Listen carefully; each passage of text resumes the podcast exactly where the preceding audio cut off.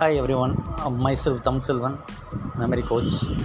I would like to discuss with you regarding the trained memory. There is no good memory or bad memory, only trained memory and untrained memory. Thank you.